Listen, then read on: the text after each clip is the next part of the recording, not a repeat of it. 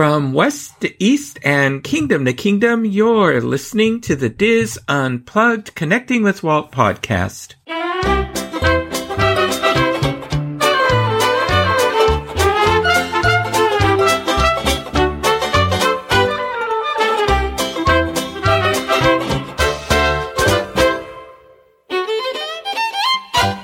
Connecting with Walt is brought to you by Dreams Unlimited Travel, experts at helping you plan the perfect Disney vacation. Visit them on the web at dreamsunlimitedtravel.com. Hey there, hi there, ho there, and welcome to episode 190 of the Diz Unplugged Connecting with Walt podcast. I am your host and Diz historian Michael Bowling, and I am joined by my co-host, producer, executive producer, and good friend Craig Williams. Craig, how are you today? I'm doing great. How are you, Michael? I'm doing well, thank you. Enjoying our lovely spring weather since we, you know, we have to always do a weather weather report every once in a while. Exactly. We are hitting 80s for this this holy week here. So um, it's a it's really quite lovely right now. Yeah, it'll so. make for a, a, good good holiday weekend for you. And uh, we're kind of right. we're doing the opposite here in Florida. We're we're going through the uh, well, we went through. Uh, some pretty pretty hot temperatures the past week, and we have we have uh, a little cold front that I believe is about to to go through and uh, like the day this is released i believe it's going to be in the 60s here in florida which is oh my very exciting i thought for sure that that ship has sailed but uh, uh, talk about talk about an easter miracle having temperatures in the 60s and 70s all the way in april i'll take it mm-hmm. yeah definitely.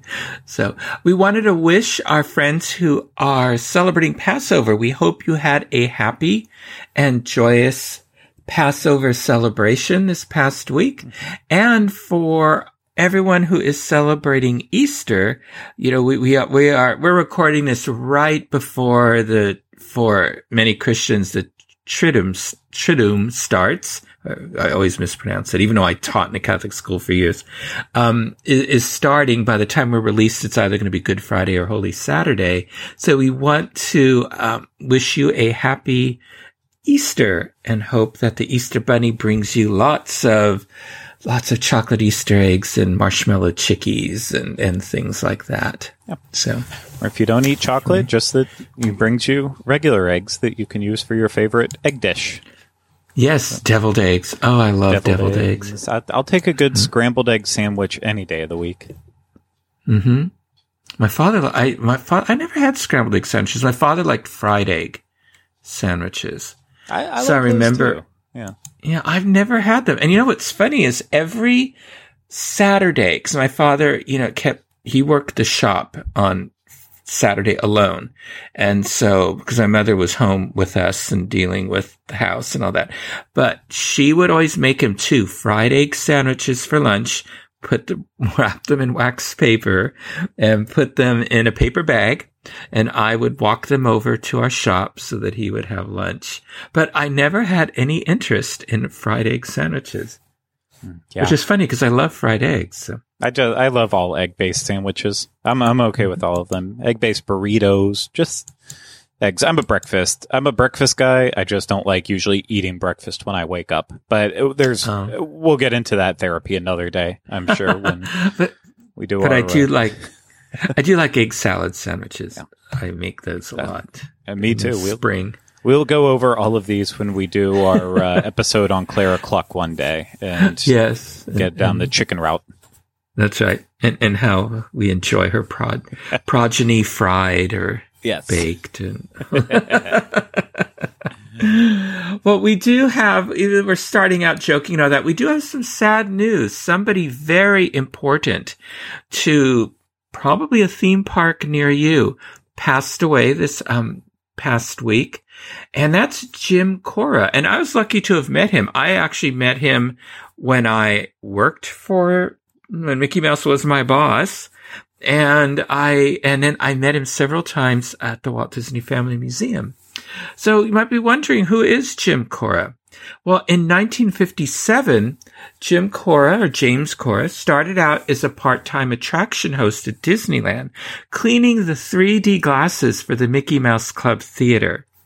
And over the next 43 years in the Walt Disney companies, Cora's management skills helped him climb through the company until he retired in 2001 as the chairman of Disney International.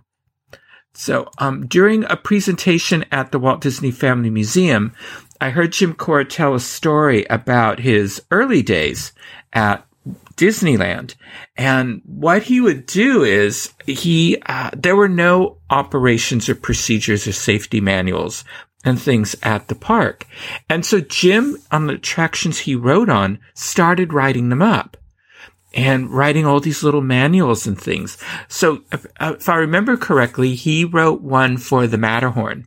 And so he was walking across the park one day when uh, Walt Disney saw him and Jim had all these binders with papers and all this stuff. And Walt asked him, what is all that? And, and Jim explained to him what he had been doing and, and writing all of these procedures and conduct and, you know, scripts for cast members and things like that. And, and Walt then sent, and Jim Cora was a teenager when he was doing all this. Walt sent him to the Disneyland administration vi- building to find Van Arsdale, France. And Cora was just instructed to tell him th- that Walt sent you because I think he might have something for you. And Van Arsdale, France was the founder of Disney University. And he was the one that, you know, he originated Disney traditions and, you know, all the training within the park for cast members. And that's how I met Jim Cora. Because when I was working for the Mouse in the club, uh, we had to take, uh, we, because we, we had to learn traditions. Now that, so we had a modified program given our age and what our roles were. Because, but we were going to be in the park and we were in the parks. Um, we had to go through all of that training. So they modified one for us. And it's funny when I met Jim and I told him, you probably don't remember this. And I told him about the program.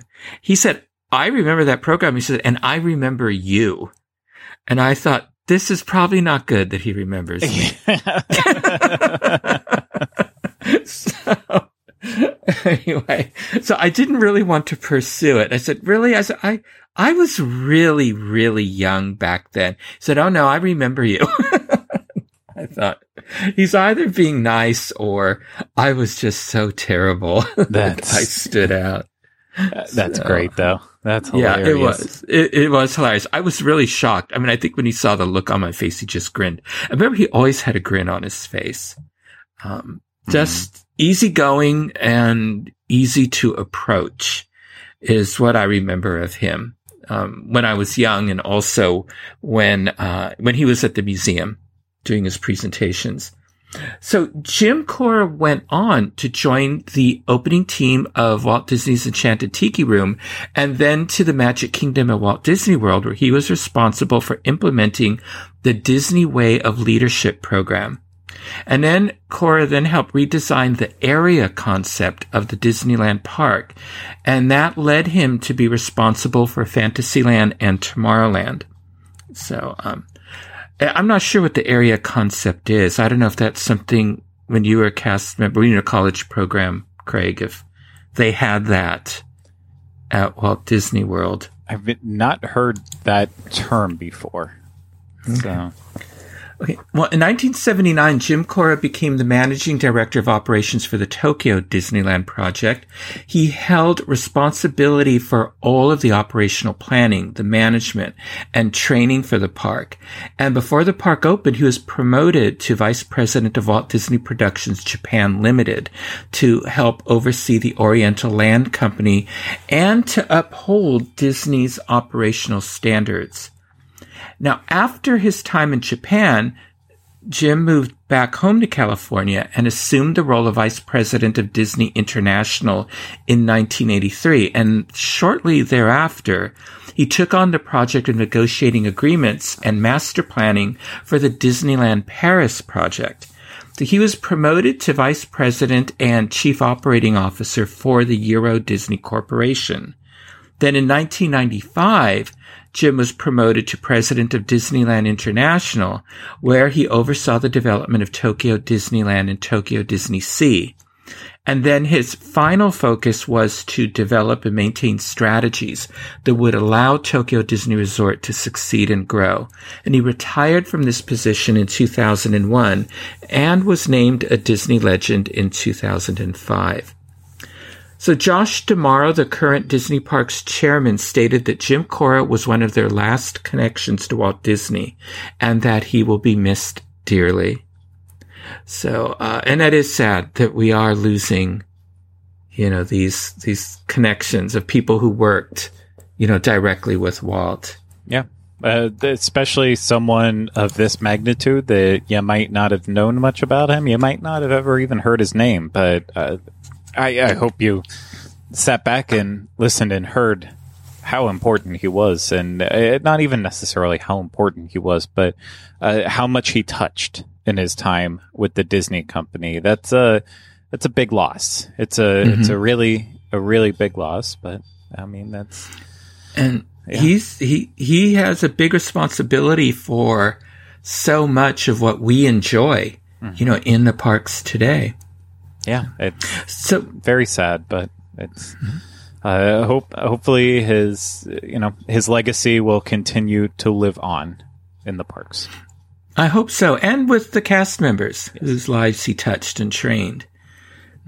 And the next time you're at Disneyland, be sure to check out Jim's window on Main Street, USA, above the Disney Clothiers Limited. It reads Global Exports and Expats, specializing in land and sea operations. Our motto, the sun never sets on our magical kingdoms. Jim Cora, Master Operator. So I think that's a lovely and fitting tribute.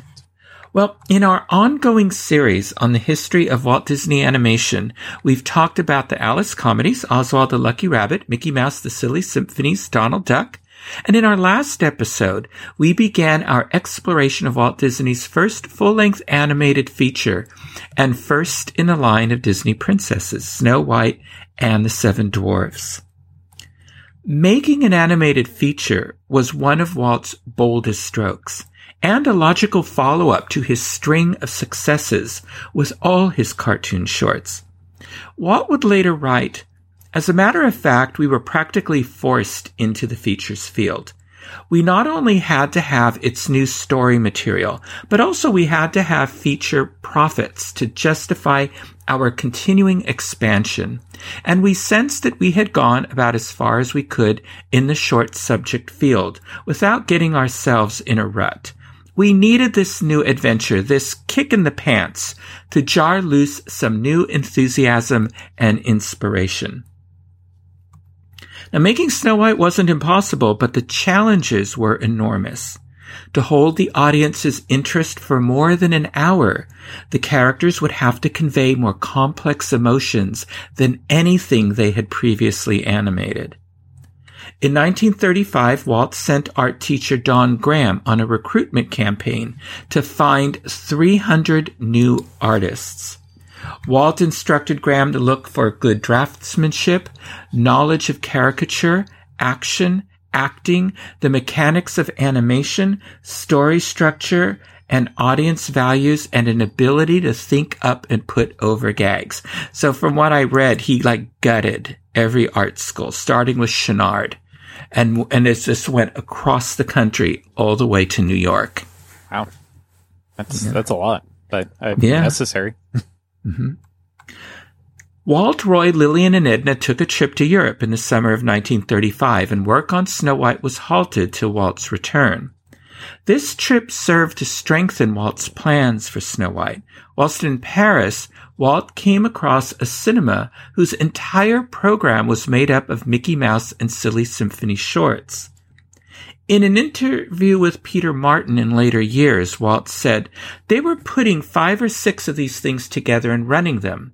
Now, this all Disney program had been showing in Paris for over a year and had already inspired at least one all cartoon cinema in the United States. And said Walt, I made up my mind that I was going to make this feature. I just felt sure if I made a feature, it would go, you see? The Disneys returned to the United States in August 1935, and Walt was refreshed and full of enthusiasm for Snow White. At a New York press conference, he said, we never tried a feature before because we didn't have enough confidence in ourselves. We had to be sure first. You know, it's a big thing. We've got it all worked out now. Yes, everything is all ready. We'll start at once. Walt returned to the studio suffused with European atmosphere and ready to devote his energy to Snow White. And Walt had brought back quite a souvenir collection with him. Walt had brought back with him a large selection of nearly 350 European storybooks with, as Walt wrote in a memo, very fascinating illustrations of little people, bees, and small insects who live in mushrooms, pumpkins, etc. This quaint atmosphere fascinates me. Now, the topic for this memo was the future of the cartoon shorts, but Snow White was a story of European origin and perfect for enriched European atmospheric touches. Walt added these 350 storybooks to the studio library, and later that year, he added 90 more books from France, 81 from England, 149 from Germany, and 15 from Italy. I was thinking if he shipped, if he brought those 350 books on the ocean liner that he traveled on, I, I hope he tipped the porters really well. Yeah, right. Um, that's that's a little uh, significant. It's it's a lot. Mm-hmm. Walt did decide to give Snow White the look of a European storybook illustration. Much of the film's design style was created by Albert Hurter and Gustav Tenggren. The Swiss-born Hurter was one of the studio's most influential designers. Some of his work included the living safety pins in Lullaby Land and the animated sweets in Cookie Carnival, a short that was also considered a test for Snow White in terms of animation and character personality development. Hurter was placed in charge of overseeing the backgrounds to be sure they maintained a quaint, old world atmosphere. A noted book illustrator, Tenggren created delicate watercolor studies for the film that would influence the old world look of the film. He would also create much of the publicity art for the film the public would see when the film was released, most notably the classic poster design used by theaters in their advertising. Their shared duty of Snow White, along with Joe Grant, was to create its atmosphere and to provide inspirational drawings for the story department, layout department, and the animator's use. The artists also studied the films of the great German expressionists, whose influence can be seen in the darker sequences of Snow White such as her flight through the dark and scary forest and the queen's transformation into the witch. I know like the cabinet of Dr. Caligari was one of the ones that they um, drew from. I remember oh. watching that when I was at university, when I was in a film study class. And I thought, yeah, that, that's a really, uh, it's a really dark one to I've never seen from. It. Yeah. You, you enjoy it being the, the film, you know, critic and expert that you are. Uh, you flatter me. the carved wooden beams and furniture in the dwarf's cottage recall 16th century Switzerland or the Black Forest region of Germany, and much of this is due to Albert Hurter's influence. Snow White's costume with its puffed sleeves, high collar, and fitted bodice suggests a blend of the robes of the 16th century portraits and the fashions worn by Shirley Temple, a popular child actor at that time. Arthur Rackham's quaint pen ink, and watercolor drawings illustrating English, continental, and American fairy tales and legends, including his fairy tales of the Brothers Grimm, were familiar throughout the English speaking world. Rumor around the studio was that Walt had invited Mr. Rackham to contribute to Snow White and the Seven Dwarfs, but at 86 years of age he was too frail and too happily retired in his English countryside cottage to accept. His, have you seen any of his books, his water, his drawings, Craig? I, I don't. That was a name that I did not recognize when when I was looking through the script. So I need to I need to start looking into that more. But Yeah. I, I mean, I'm sure I am sure I have seen it somewhere, especially if uh, it's ever been connected with Snow White, like in this way. I, I'm sure that I've I've seen Mhm. something. When you when you see his drawings and illustrations, you'll realize, oh, you have seen them most definitely. I had a number of, of storybooks that had his illustrations in them, and and you can see how that definitely his style influenced um, Snow White. Yeah, I need to I need to do a, a big dive into his work and, and really check them all out. Now, Walt wanted Snow White to sing and dance, and Walt's decision to make Snow White and the Seven Dwarfs a musical would influence American animation for decades. Songs could bolster emotional moments in a film, as they did in the theater, and as Walt had learned with Who's Afraid of the Big Bad Wolf from the Three Little Pigs, appealing songs would draw people in to see the film. By the end of 1935, Walt had set up Snow White's production system that was essentially an extension of the system already in place for the shorts.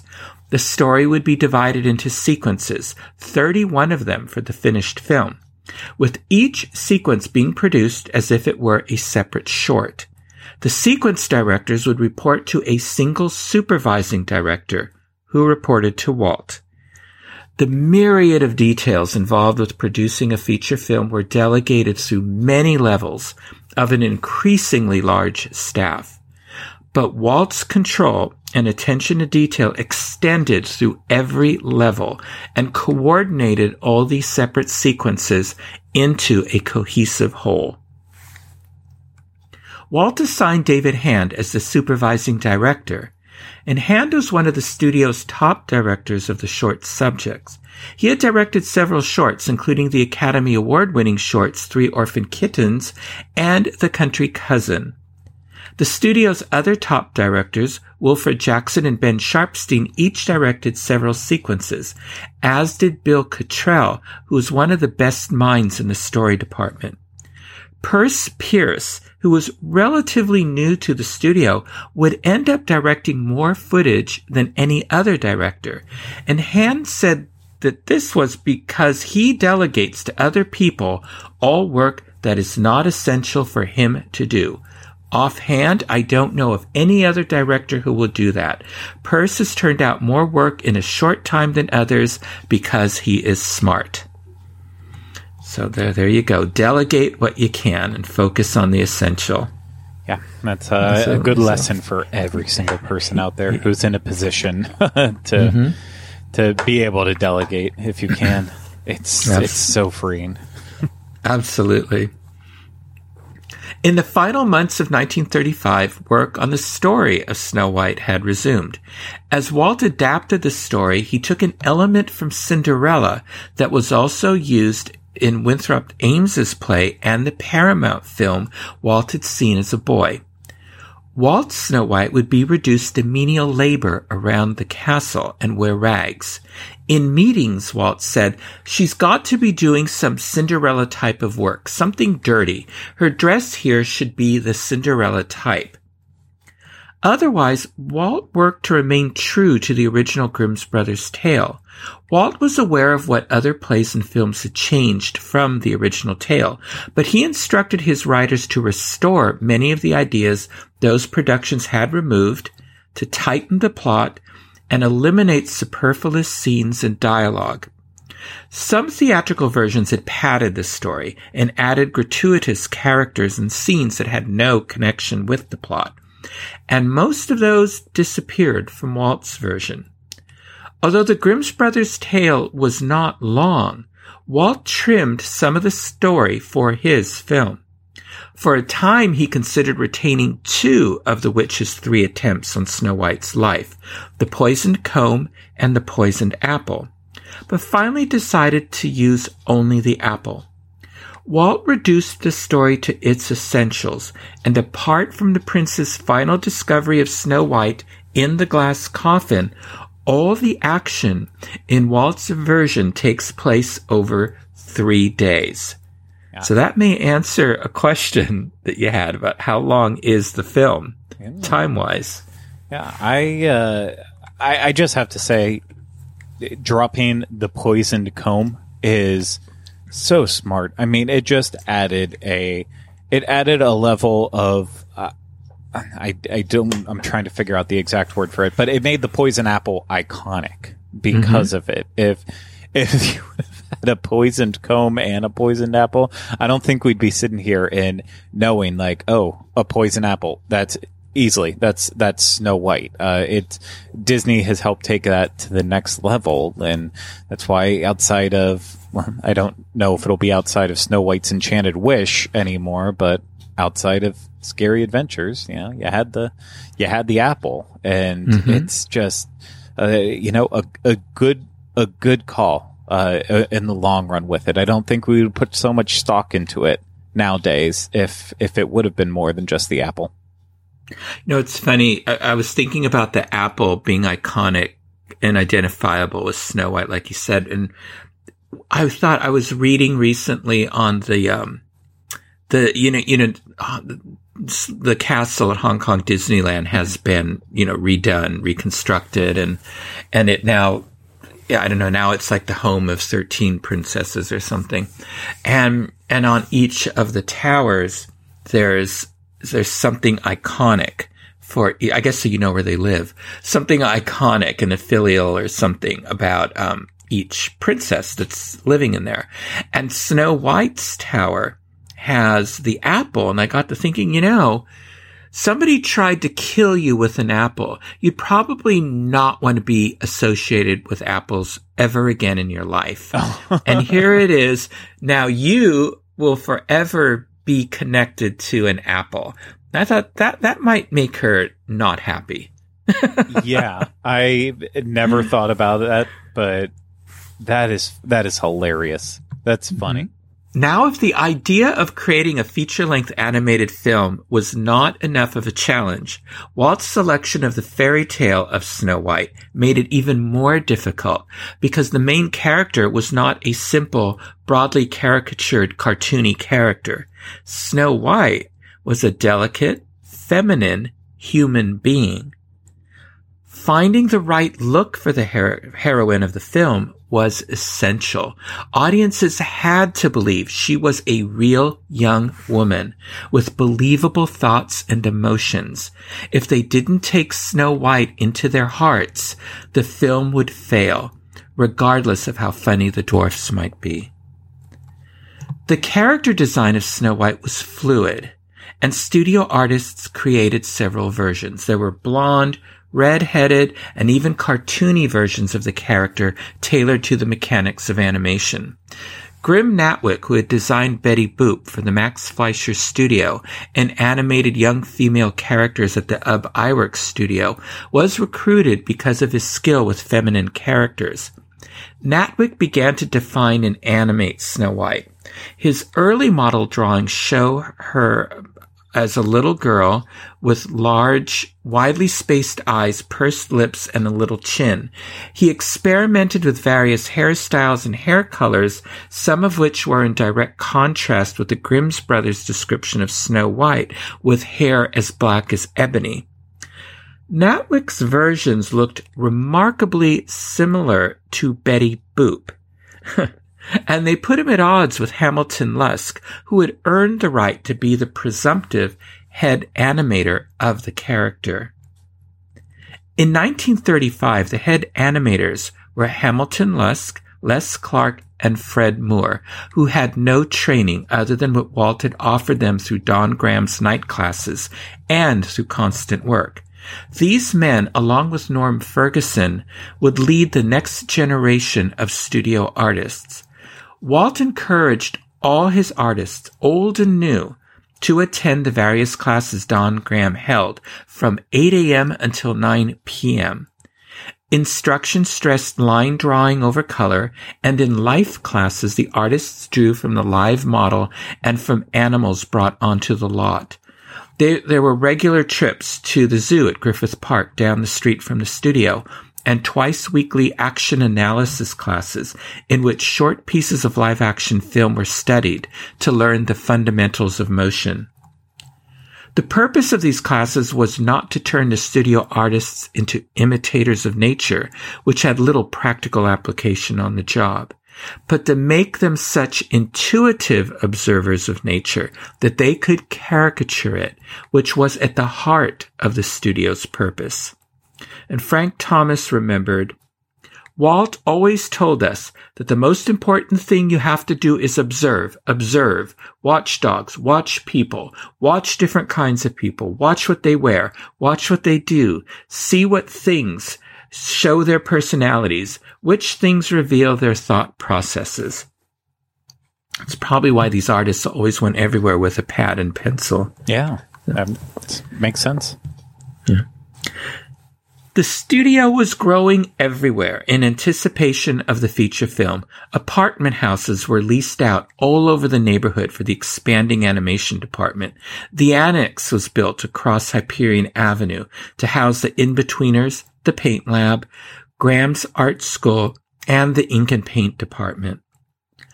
To create lifelike movements for Snow White, Walt and his animators had conceded that they would have to use live action references. Well before Walt's 1935 memo about the project, it was already planned that filming of live models would be required. Luske and his fellow artists resorted to rotoscope, but not in the way Max Fleischer had used it back in 1915 for his Out of the Inkwell series and in the 1930s for his Betty Boop and Popeye cartoon series. Traditional rotoscoping was scorned at the Walt Disney Studio.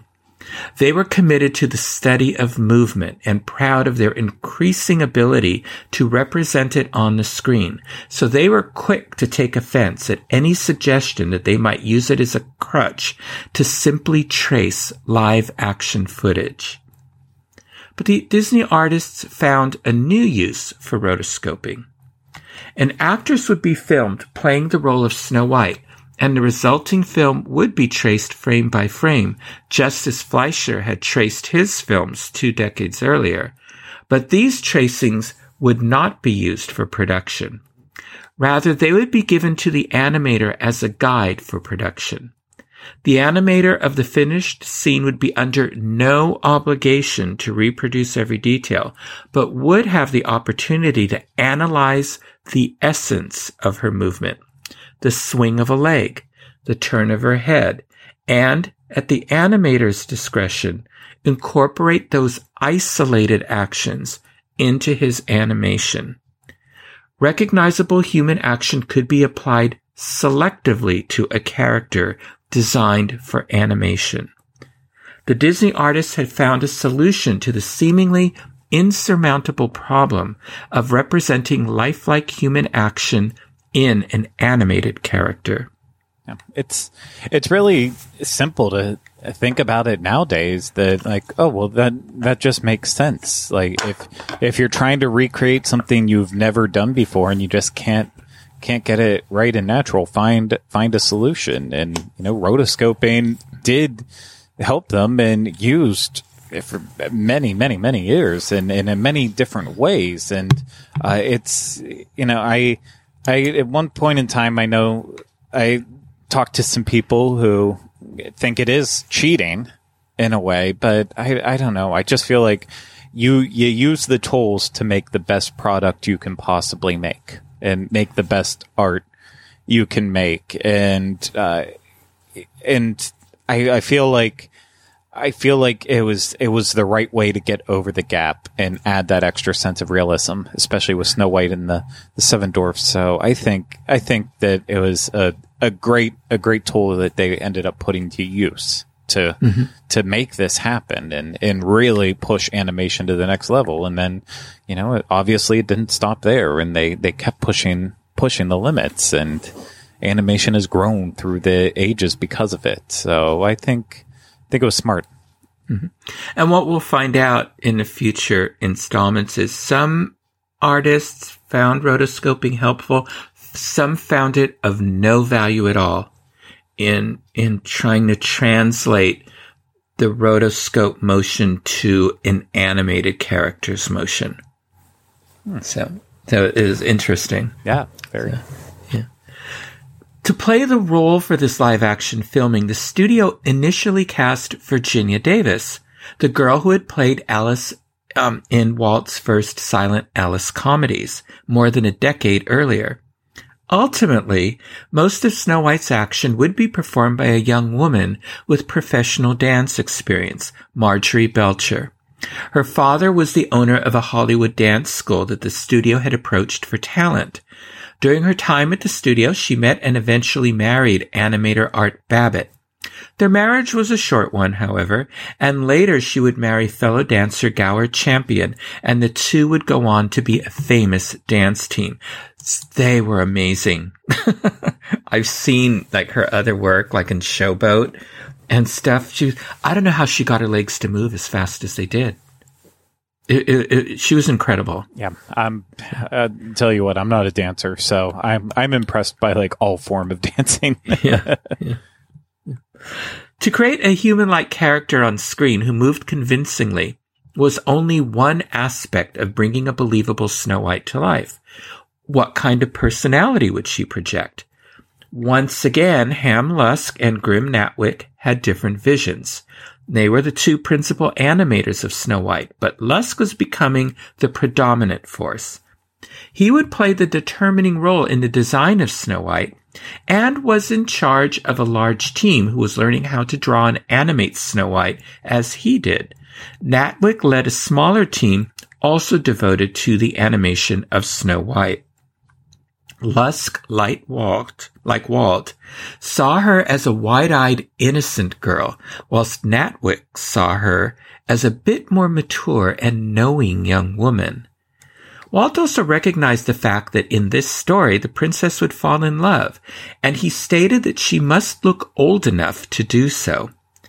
Some of Walt's comments at the time suggested that Luske and his team would animate the close-ups that expressed Snow White's personality, whilst Natwick's ability to animate the human form would be reserved for longer shots of Snow White in action. An important factor in this difference between Luske and Natwick was the casting of the actress who would provide the voice of Snow White. More than 150 girls auditioned to be the voice of Snow White. Walt, not wanting his judgment to be swayed by a performer's appearance, listened to auditions through a speaker in his office whilst the candidates auditioned on a sound stage. Amongst them was a future film star, the 14-year-old Deanna Durbin, who Walt thought sounded too mature for the role. The role went to 18-year-old Adriana Caselotti, when a Disney agent called her father, who was a singing teacher, asking for candidates, Adriana, who had been listening on an extension, said, Papa, how about me? and burst into a trill. Although she did not have a lot of experience, she did have operatic training. When Walt heard her sing, Some Day My Prince Will Come to Frank Churchill's piano accompaniment, Walt was convinced. But it would be a year before the dialogue and songs would be finished and Caselotti could return to the studio to record the soundtrack. Caselotti's high-pitched tone suggested a childishness that characterized many female singers and actors during the 1920s and 30s. Although Caselotti was the principal dialogue coach and singing voice of Snow White, some of the other candidates who auditioned can be heard in the film. Virginia Davis recorded some miscellaneous vocal tracks that were retained and used in the final cut. and Thelma Hubbard, who was a popular radio actress who would later portray Snow White and other Disney characters on the air, performed Snow White's screams in the forest sequence and some of her little outbursts in other scenes.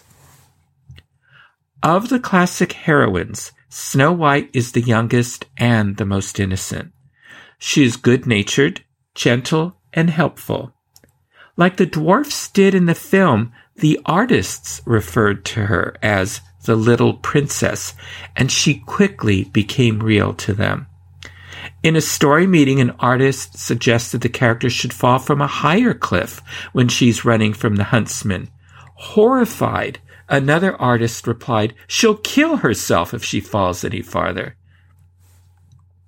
The evil queen was sketched as both a fat comedic cartoon type and as a stately, beautiful type.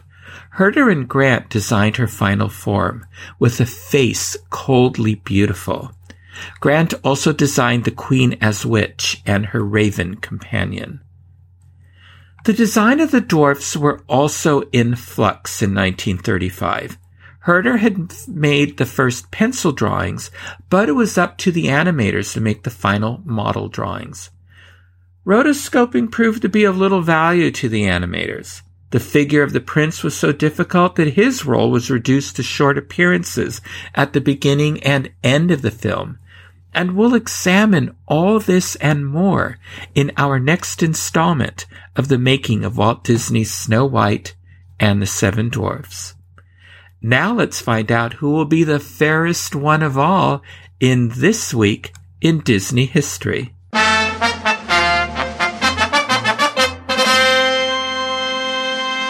All right. Well, for this week in Disney history, we had a tie last week, and then the tiebreaker didn't do us any good.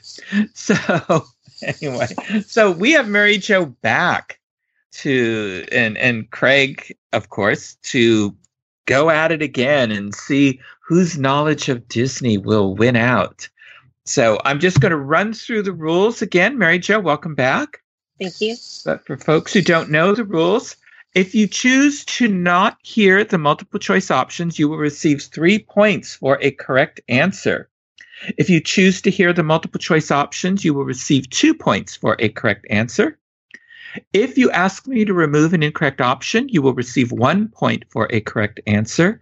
If you correctly answer the question after your opponent answers the question incorrectly, you will receive one point. Some questions may have opportunities to earn bonus points. You can earn one point for each bonus question answered correctly. Yeah, let's, let's hope we don't go through that again. In the event of a tie, there will be a tiebreaker question. This is the part I don't want to go. You may find having a pencil and paper nearby helpful for the tiebreaker question. Okay, Mary Jo, as our returning guest, do you want to receive the first question or pass it to Craig? I'm going to receive the first question, please. Okay. All right. So this is for April 4th. Ward Kimball and Walt Disney visit the home of wealthy businessman Dick Jackson on April 4th, 1948. What was noteworthy about this visit that would have a significant impact on Disney history? 1948? Mm-hmm. All I can think about with Ward Kimball is the trains named after him. But I'm gonna. I, I truly don't know. Can I, I'm gonna have to go with with multiple choice. Okay. A. Walt was able to secure financing to complete Cinderella. The success of this film saved the studio from failing. Or B. Walt secured Dick Jackson's support for the Mickey Mouse Park he wanted to build next to his studio and into Griffith Park. Jackson owned the right of way leading from the studio to Griffith Park. Dick or C. Dick Jackson operated a scale railroad in the backyard of his Beverly Hills home.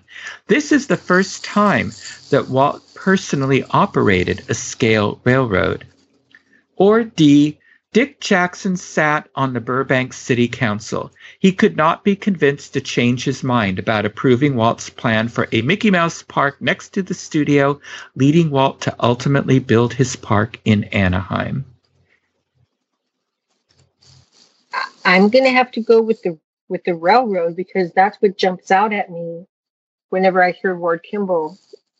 So I'm gonna go with was that C? That was C, and that is correct. Dick Jackson operated a scale railroad in the backyard of his Beverly Hills home.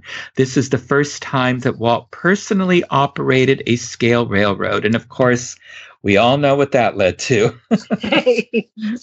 so, okay. And we all been, and then I keep thinking, you almost got me with Griffith Park because I was thinking Walt's Barn. And I was like, but no, that that was that came way after. So yeah, way after. and it wasn't there for yeah, originally. Okay, Craig. So you're off to a good start, Mary Jo.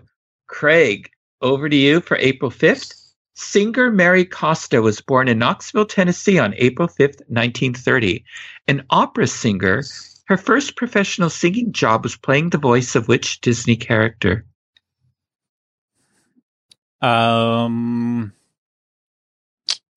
um, uh, uh, I'm thinking of Sleeping Beauty's name. Uh, Aurora. That is correct. Walt Disney gave the 22 year old opera singer Mary Costa her first professional singing job playing the voices of Princess Aurora and Briar Rose, the 1959 animated feature Sleeping Beauty. Miss Costa was named a Disney legend in 1999. Very good. Three to two. This is the another. It's going to be another competitive battle. I can see here. Okay, Mary Jo, back to you for April sixth. Okay. The cover of Look magazine on April 6, 1971 featured the headline Florida, the sweet life, the powder keg, and your first look at the magical new Disney World. Articles report on the near completion of Walt Disney World and the booming development of Florida. Who does the article name as the first citizen of Florida?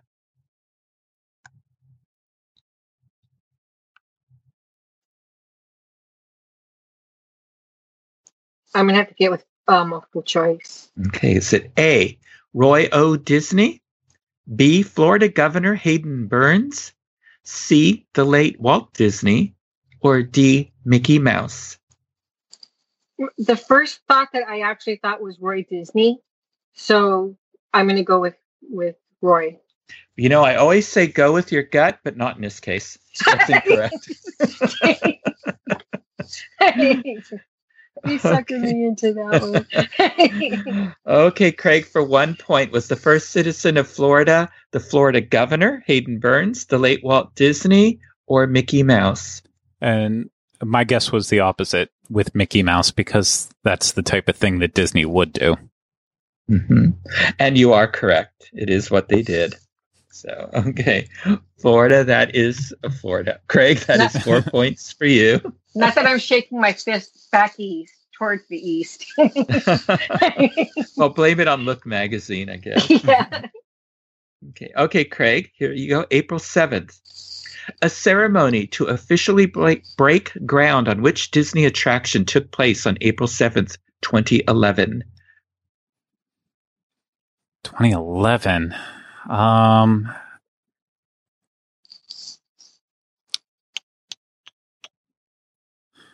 I'll go with I'll go with multiple choice. Okay, is it A, the new Fantasyland expansion at Walt Disney World's Magic Kingdom? B, Shanghai Disneyland? C, Cars Land at Disney California Adventure? Or D, Tower of Terror at Tokyo Disney Sea? Mm.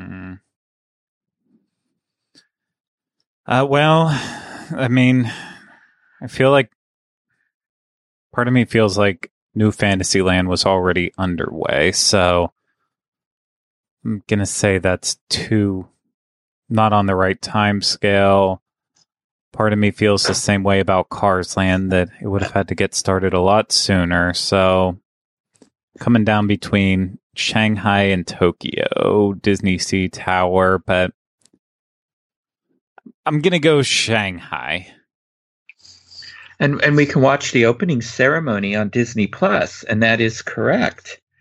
A ceremony to officially break, break ground on Shanghai Disney Resort takes place in China, and the ceremony features Mickey Mouse, dressed in a traditional Chinese costume, a 50 voice Shanghai children's choir, a female soloist singing in Mandarin, and traditional Chinese drum music.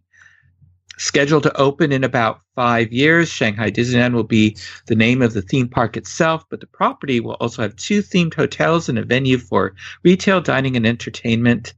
This will be the first Disney park in mainland China, but the second within the greater China region. Very good. Craig, that brings you up to six. Okay, Mary Jo, you have two. So so Oh. you got to get April 8th here. All right. Okay. Disneyland's Main Street Opera House debuts the Walt Disney story presented by Gulf Oil.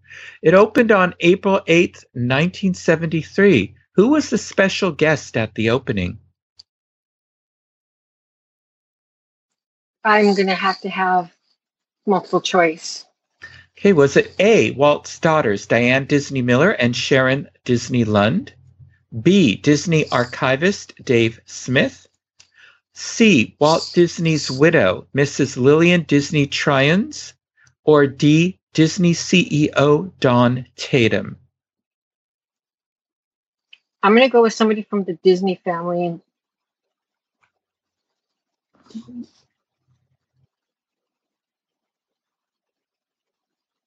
What year was this again?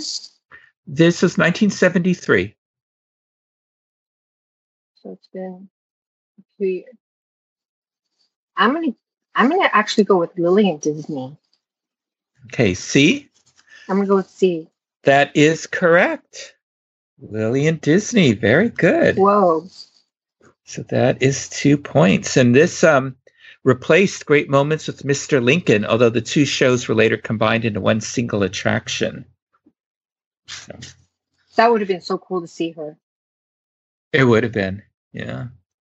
So okay, very good. So you have four. So you're coming up now. Okay, so Craig, back to you now for April 9th. Who appeared on the cover of the April 9th, 1938 issue of Liberty magazine? Uh, go multiple choice. A. Walt and Roy Disney. B. Snow White and Dopey. C. Walt Disney and Mickey Mouse. Or D. Donald Duck and his nephews Huey, Dewey, and Louie. Hmm. I'm gonna go with. Hmm. I'm just. Uh, at first, I was thinking Snow White, and then though I got tricked up on the Donald one. But I'm gonna go gut. I'm gonna go with Snow White. Well, this time going with the gut pays off. It is- It just- oh, so it works for Craig. it, worked, it worked for Craig. Snow White and Dopey. The April 9th edition features the article The Story Behind Snow White's $10 million Surprise Party by writer Miriam Stillwell. Very good. Okay. Craig has eight. Mary Jo, you have four. So you're you're in second place right now with our last question. April 10th. The official groundbreaking for what Disney attraction took place on April 10th, 2001?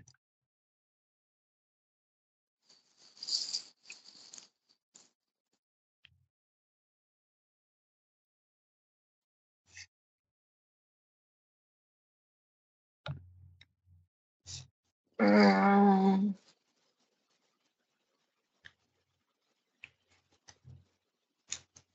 okay, I'll take multiple choice. Okay. I have is an it- idea in my head, but I- but I know not to go with my gut.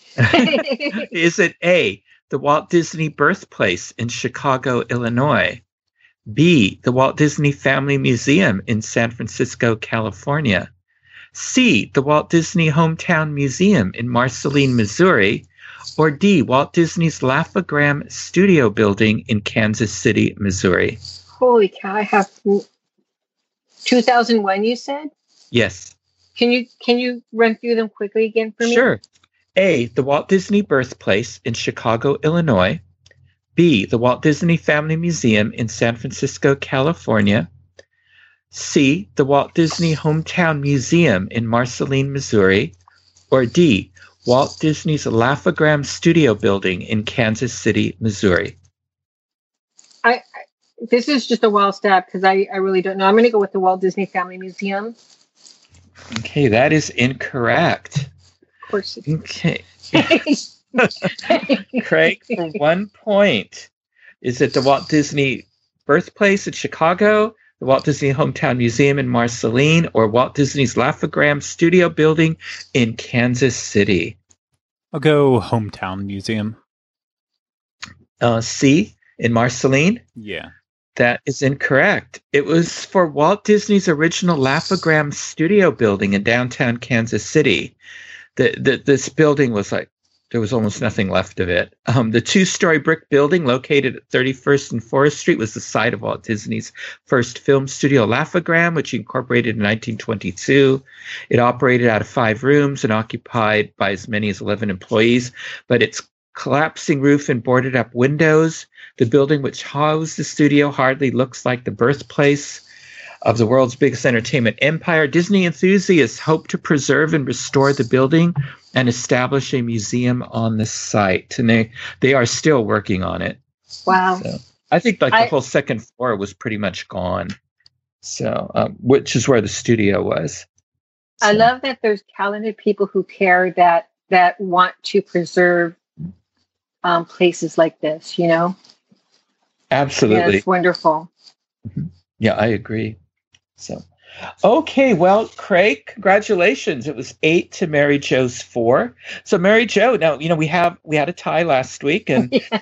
Craig came out. So now, do you want to come back next week to see maybe you can pull it out? I, uh, I'd like to because now, I mean, since we've tied one and, and Craig's pretty pretty much squelched me on this one, I'd like another try. Okay. okay, well, we'll have you back next week for what one more go at this. All right.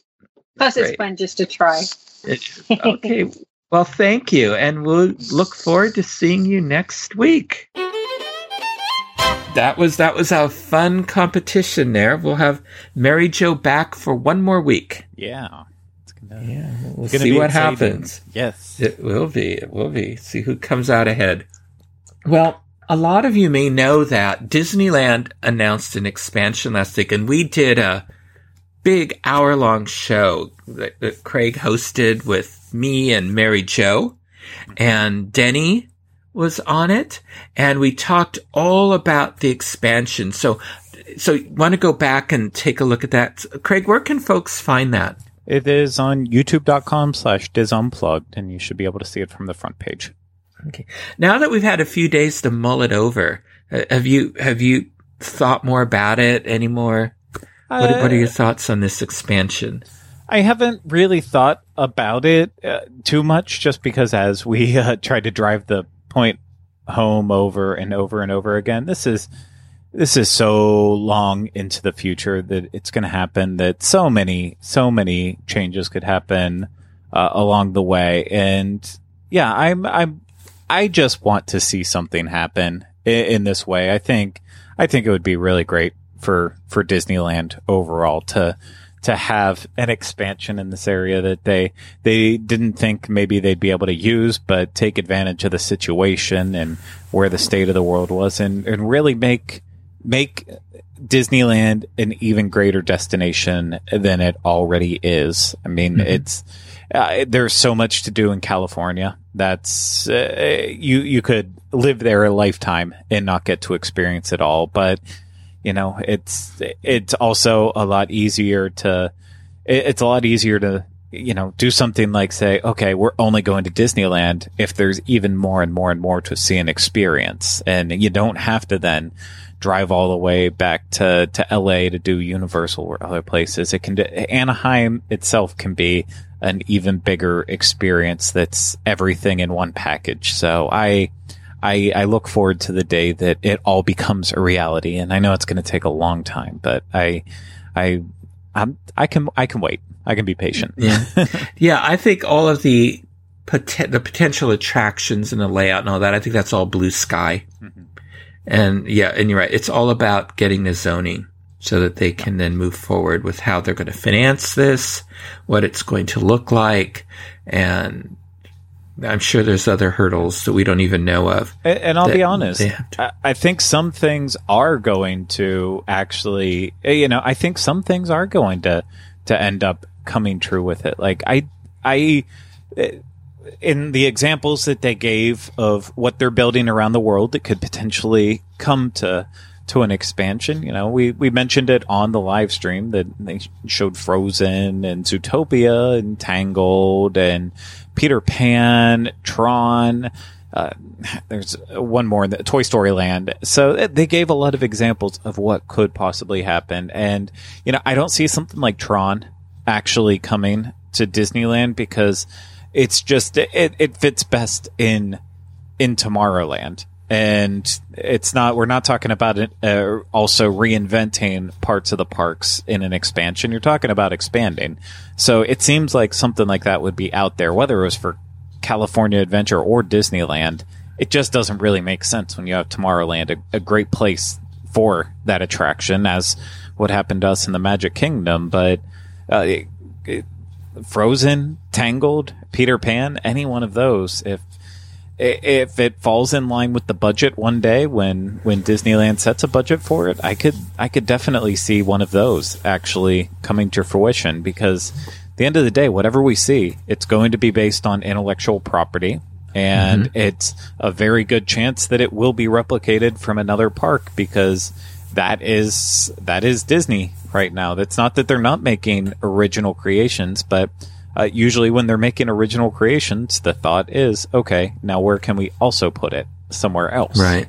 Right. So- It makes it a little more affordable. Yep. I know some people on the interwebs were upset that, oh, there's no Wakanda in there. And then, I don't know, somebody zoomed way in and they were sure they found a Wakanda land in the drawings. And I thought, okay, great. So, Yeah, it, it, yeah, something good. like that is as simple as the artist who put together the rendering.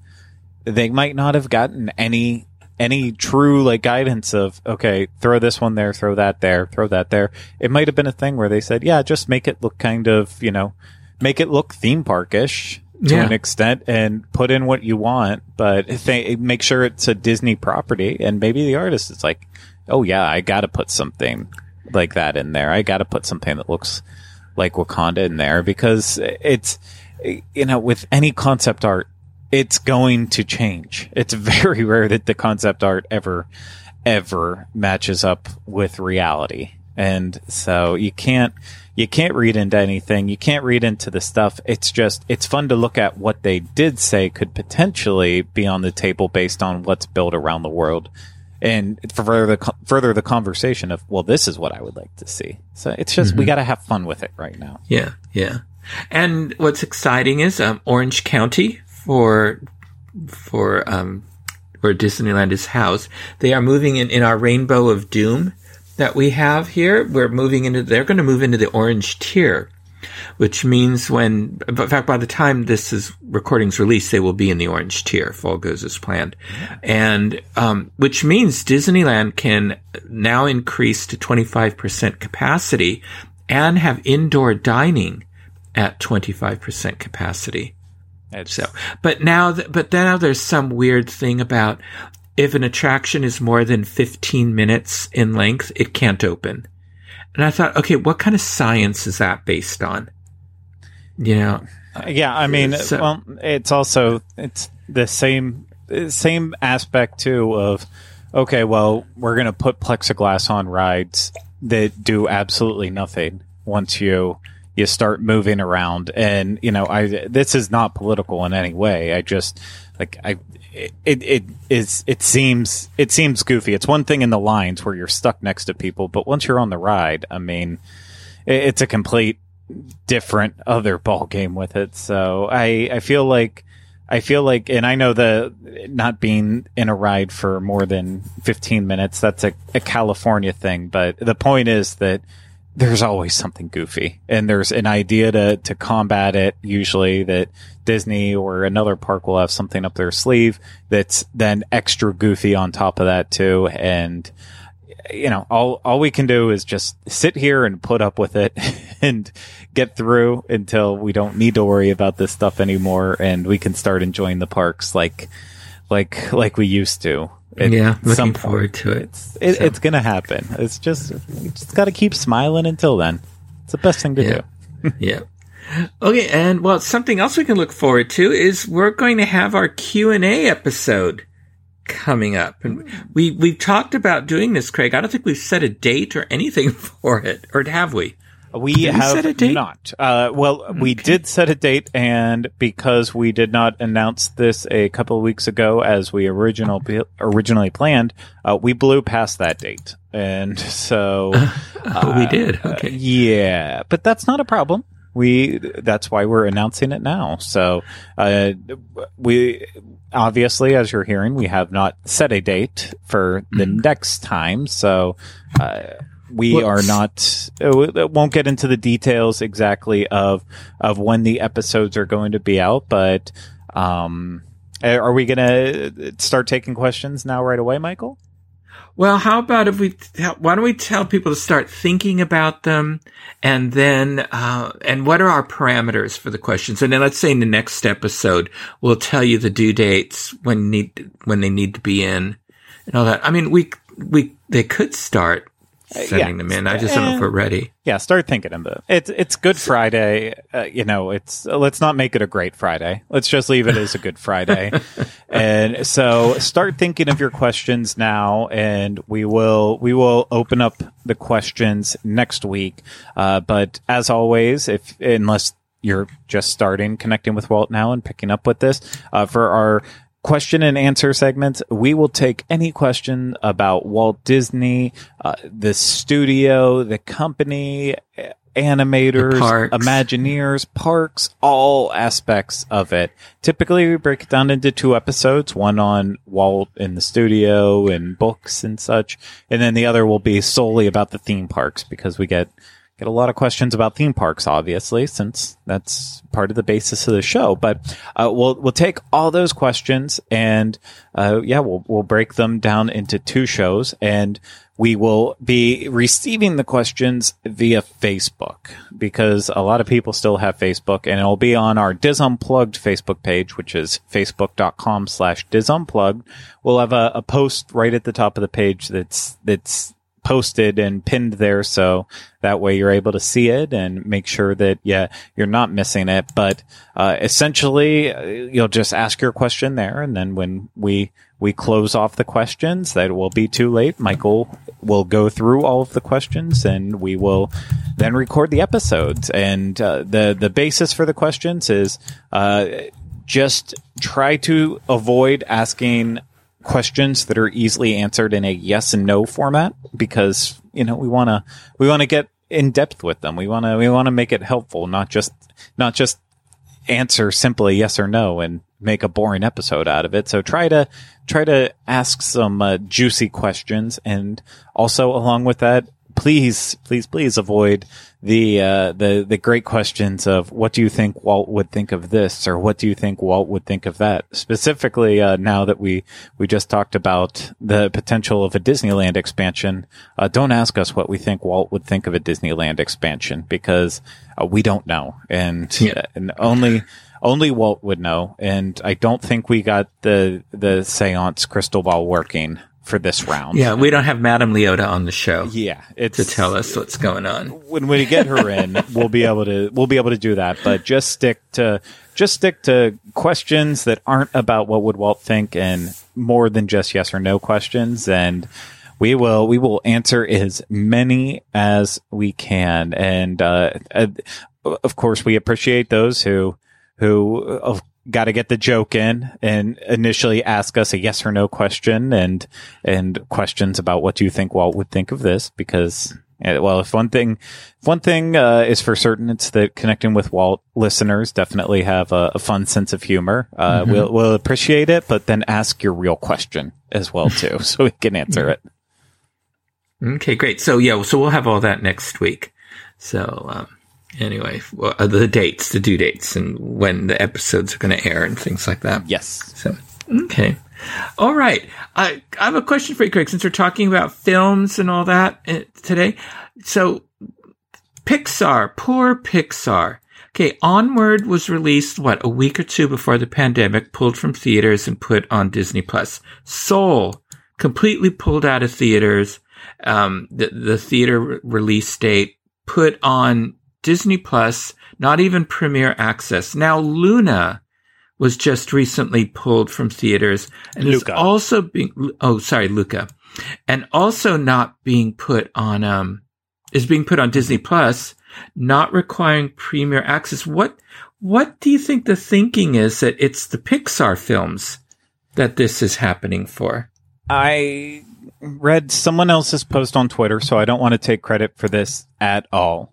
Uh, I I don't know the exact answer, but it this one makes the most sense to me. And the thought process that was given was look at look at the big jumps and bumps in subscriber viewers. It's usually around these features that are released that are are that could be huge box office hits, but are just given for free because we, even though we're talking only Pixar in this case, we have to throw Hamilton in too, which that was Mhm. a big selling point in the summer in the midst of the pandemic is let's get a big subscriber bump and let's get it by, by throwing, uh, throwing, uh, throwing, uh, Hamilton on and then doing it again. It's with Soul coming in right after, right after um, Mandalorian wraps up its second season uh, with as a juggernaut, and right before WandaVision takes us all by storm. It's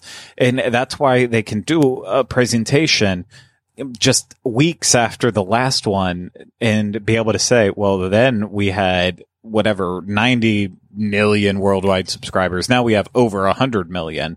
Uh, it, it's all, it's all about scratching the back and getting more subscribers in. And I, I think they're looking at, they're looking at stuff like Soul and, and Luca and, and as they did with Hamilton and say, you know what? These are ones that I'm sure people would pay for them, but you know what? We give them to for free on Disney Plus eh, without the the hurdle to jump through, without the thirty dollars.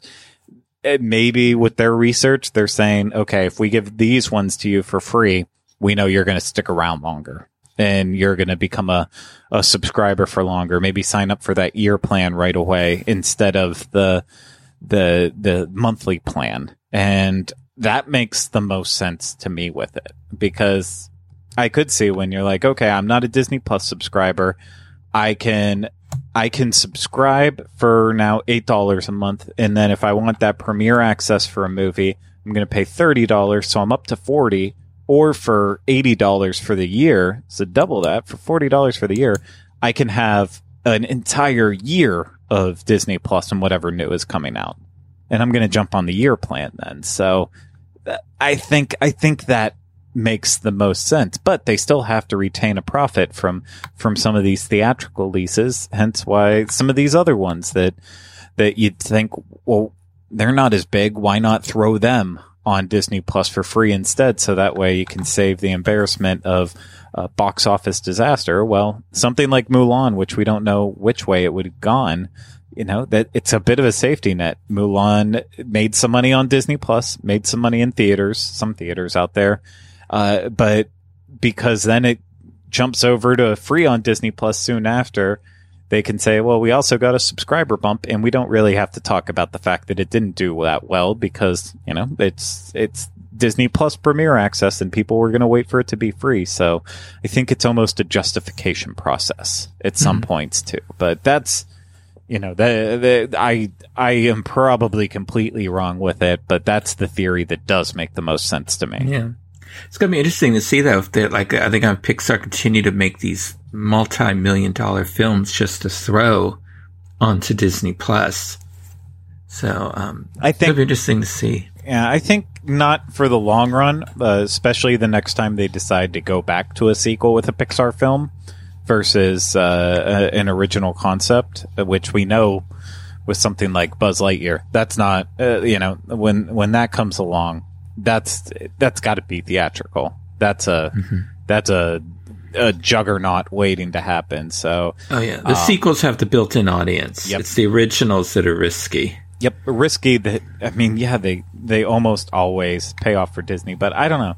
Maybe with you could argue that Onward was one of those ones where they might have been a little scared of, and then releasing right before the pandemic, and a lot of it being washed out because of the pandemic. That might have that might have made the decision for something like Soul and and Luca a lot safer for them to to go with it on Disney Plus, but.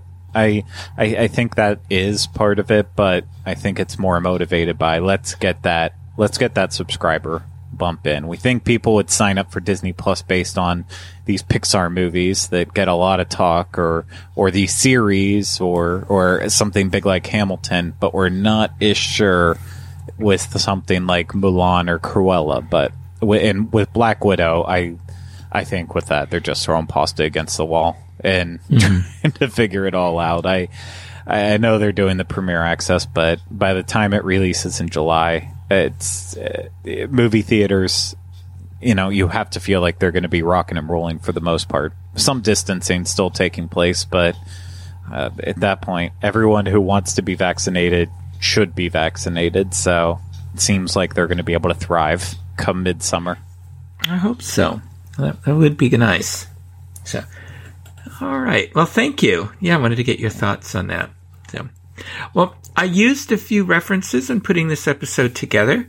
Um, books, The Fairest One of All, The Making of Walt Disney's Snow White and the Seven Dwarfs by J.B. Kaufman. Walt Disney's Snow White and the Seven Dwarfs, An Art in Its Making by Martin Krause and Linda Witkowski. Snow White and the Seven Dwarfs, the, the art and creation of Walt Disney's animated cl- um, film, classic animated film by J.B. Kaufman and The Disney Princess, a celebration of art and creativity by Charles Solomon. And a website I checked out was Snow White and the Seven Dwarfs on the Disney Wiki. So, Craig, until next time, how can our listeners connect with you? As always, you can find me on the random shows on the Dis Unplugged podcast network that I'm on, and also on social media Facebook, Twitter, and Instagram at Teleclaster, as well as email uh, craig at wdwinfo.com. What about you, Michael? You can send me messages at michael at wdwinfo.com. Twitter, I'm at mbowling121. Facebook, Michael Bowling dash connecting with Walt. Instagram, Michael Bowling the Diz. And you can connect with me and Craig on Twitter at connecting Walt. If you would like to listen to more shows on the history of Walt Disney, his studio, his Imagineers, and Disneyland, check out our Disneyland podcast archives for my Disney history episodes on a link Craig includes in our show notes or at disunplug.com. And look for past episodes of Connecting with Walt on iTunes, Spotify, Stitcher, Google Play, Pandora, and Amazon Podcasts, where you can subscribe to our show and leave some positive reviews and ratings when possible. So thank you for making us a part of your day. And remember, I only hope that we don't lose sight of one thing that it was all started by a man, Walt Disney, and his brother Roy.